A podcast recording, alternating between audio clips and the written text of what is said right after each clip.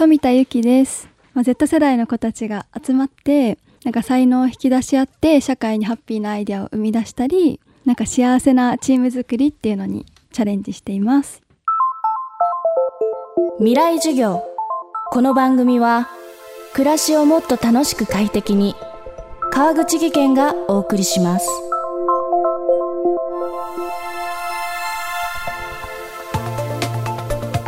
未来授業。スペシャルマンス Z 世代会議。Z 世代とは1990年代の後半から2010年頃までに生まれた人たちのこと。スマートフォンが当たり前に存在する時代に生まれ育ち政治観もキャリアの選択も洋服の選び方もそれまでの世代とは大きく異なる価値観を持っていると言われる Z 世代。番組では Z 世代評論家のシェリーめぐみさんをモデレーターに迎えて4人の Z 世代起業家を招き彼らの価値観に迫る公開ディスカッションを行いました。今週のキーワードは幸せです。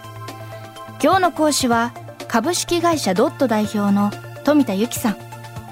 大学在学中に起業した彼女は現在24歳です。未来授業1時間目。テーマはというモチベーション。テーマは幸福です。今幸せと感じるのはどんな時ですか？まずトミーから。私一昨日誕生日だったんですけどあの一緒に活動してるメンバーと自分たちの団体をもっと良くしていくにはどうしたらいいんだろうみたいな話をしていてあなんか好きな人たちと好きなことについて語ってる時間って幸せだなと思いました。あと一日の終わりにあ平和だったなーって。あなんかお地蔵さんが帰る前にあって朝と帰りにお辞儀してから行くんですけど今日に感謝して明日も平和であるといいなって思うとああ幸せって思います。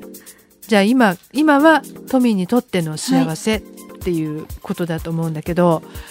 社会にとっての幸福って何だと思いますか、幸福は人それぞれだと思うんですけどなんかつながってる感覚があったりとかなんか受け入れてもらえるみたいなのを感じられる社会は幸せかなと思います。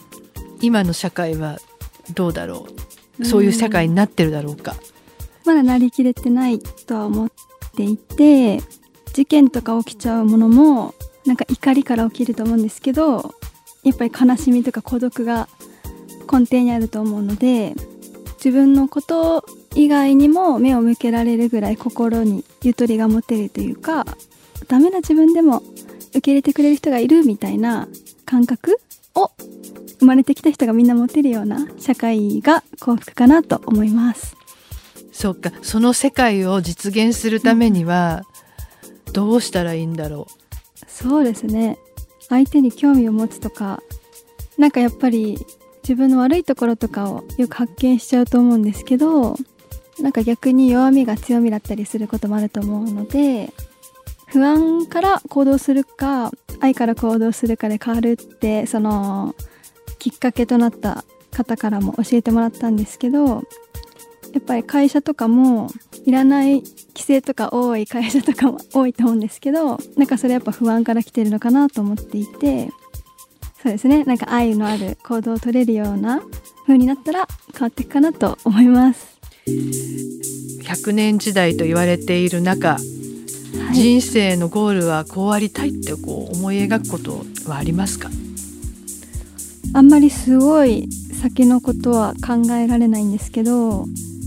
なんか目がキラキラしたおばあちゃんになりたくて。目がキラキラしたおばあちゃん素敵だなと思って私子供すごい理想はすごい産みたくて。いっぱいなんかそういういろんな子供たちに囲まれて一緒にはしゃいでるような人生を歩み続けたいなっていうのは個人的にあります。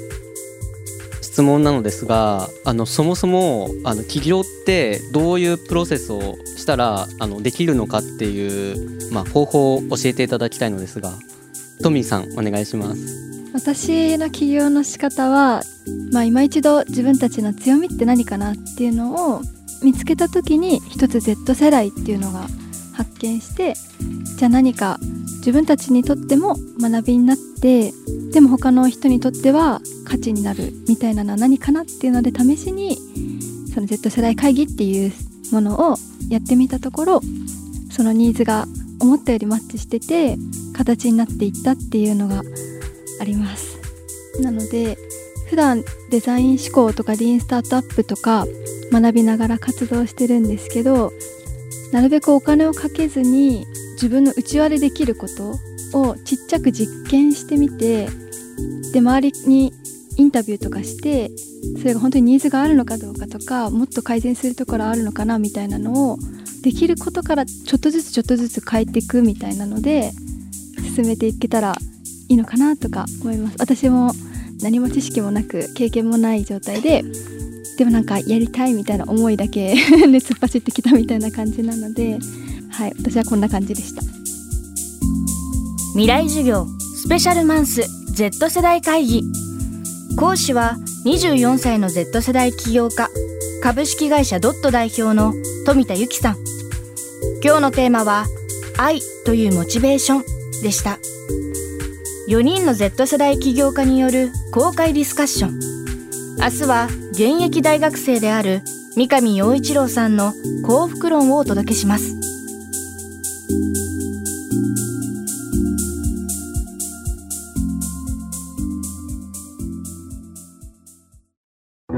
川口技研。階段での転落。大きな怪我につながるので怖いですよね。足元の見分けにくい階段でもコントラストでくっきり白いスベラーズが登場しました。皆様の暮らしをもっと楽しく快適に。川口技研のスベラーズです。未来授業。この番組は暮らしをもっと楽しく快適に川口技研がお送りしました。